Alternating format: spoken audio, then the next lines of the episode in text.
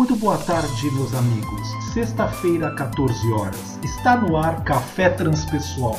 Um momento de vida, consciência e psicoterapia, onde em cada semana refletimos a respeito de um episódio que trabalha aspectos e estados da consciência humana.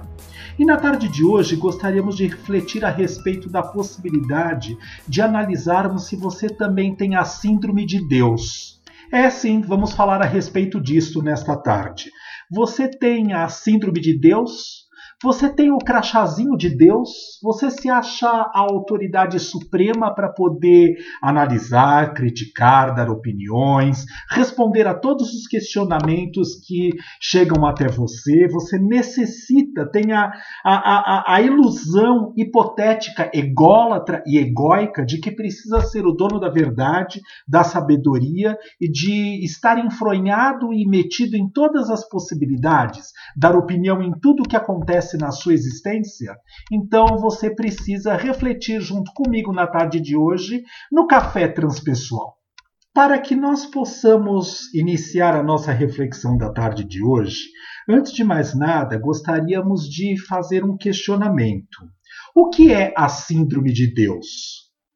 Muitas vezes, quando nós consciências ainda muito primitivas, adentramos nos aspectos da possibilidade que facilitam o religare, nos ligarmos à nossa essência, nós buscamos mestres externos. Os mestres externos podem ser aqueles que se dizem doutos em tradições, aqueles que vão ensinar em nome de Deus, aqueles gurus ou as próprias tradições onde nós nos enfronhamos, que são o caminho, a verdade e a vida para ascender aos estados púrpura ou dourada da consciência humana.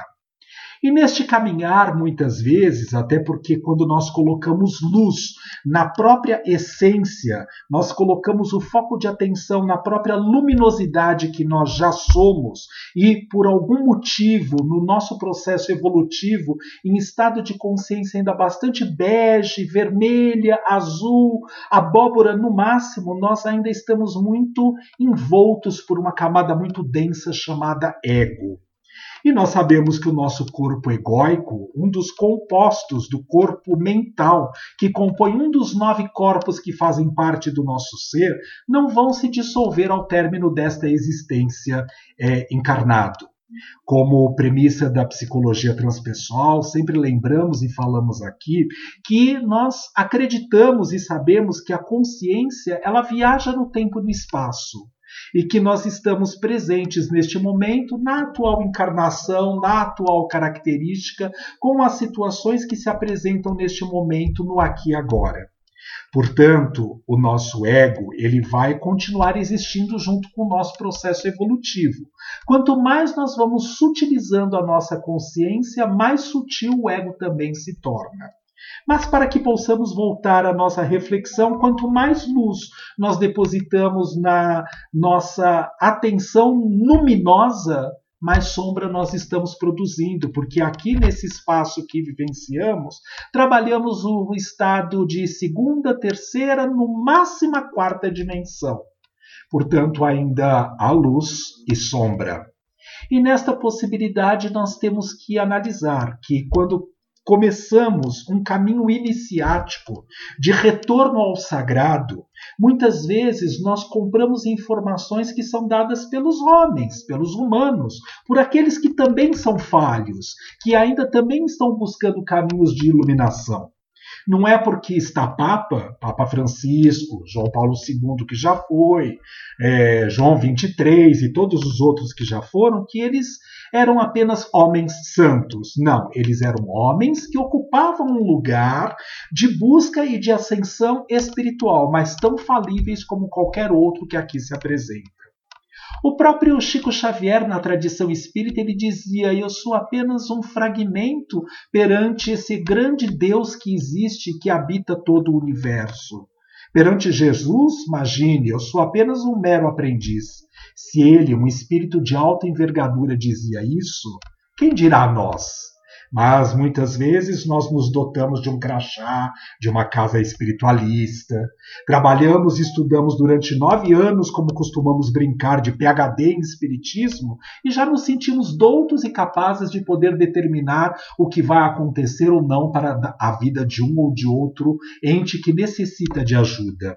E confundimos também o ensinamento do Mestre amado Jesus, amar ao próximo como a ti mesmo, e aquele que muito sofre precisa primeiro fazer caridade para o outro para poder deixar de colocar foco no seu próprio sofrimento. Isso muitas vezes traz más interpretações para esta possibilidade, não é mesmo, meus amigos? Por que será? Porque nós achamos que única e exclusivamente, esquecendo do nosso processo evolutivo, de onde estão as nossas dores, a parte que necessita ainda ser trabalhada e lapidada em nós, nós vamos lá fazer o nosso trabalho caritativo de segunda a segunda, né? Se não temos mais tempo para poder viver encarnados, esquecemos que somos espíritos em evolução e, portanto, encarnados, e que temos um corpo físico, que temos matéria para cuidar, que temos um trabalho material para poder exercer, e vamos única e exclusivamente dizer: Eu vivo em nome de Jesus, eu estou trabalhando apenas para Deus. E isso nos torna bastante ilusórios porque ah, se nós observarmos os grandes mestres, os grandes vultos em evolução, Siddhartha, o Buda, Jesus o Cristo, é, Maria de Magdala, a própria é, Irmã Dulce, é, Irmã Teresa de Calcutá, Chico Xavier, Bezerra de Menezes, todos esses de alguma forma tinham um corpo material mais sutil ou mais denso para ser trabalhado e lapidado no processo evolutivo. Eu não posso única e exclusivamente alimentar-me, fisicamente falando, da caridade que eu exerço para o próximo. Eu preciso manter o meu corpo nutrido para que eu possa exercer as minhas funções, inclusive caritativas mas as pessoas não gostam muito que fale a respeito disso, porque vai depor contra certas é, práticas humanas e não das tradições espirituais ou de consciência humana, onde o indivíduo, de uma certa maneira, vai precisar reanalisar onde ele está depositando as suas energias. Tenho muitos pacientes que, neste momento, atendendo online, mas em outra hora já atendendo presencialmente, nós discutimos porque entregam toda a sua dedicação exclusiva às casas de caridade. E saem de lá frustrados. Claro, por quê? Porque não atingiram ainda este patamar de pureza e de perfeição e acham que o universo, que o mundo, que a própria casa de caridade tem que manter a parte material de manutenção deste indivíduo na própria sociedade, que ele não é capaz de poder fazer a sua tarefa, a sua lição de estar encarnado, um espírito encarnado em processo evolutivo e que precisa sim se dedicar ao trabalho material, que precisa sim se dedicar à possibilidade de olhar a primeira lição que Jesus deixou. Ele resumiu dez mandamentos aprendidos com Maomé e em duas grandes máximas: amar a Deus acima de todas as coisas, de todo o teu entendimento, de todo o teu ser, e ao teu próximo como a ti mesmo. Eu faço caridade para comigo mesmo? Eu respeito a possibilidade de dizer sim, sim, não, não, na hora que eu estou na prontidão para poder te ajudar, por mais que eu tenha as ferramentas, que eu saiba como fazer, mas eu, neste momento não quero. Neste momento eu quero estar em resguardo, eu quero atender uma outra necessidade importante para a minha existência. Ai, mas Jesus ensinou que tem que ser caridoso, não importa a hora, vai lá, se disponha, abra mão de si mesmo para que possa ir atender ao próximo.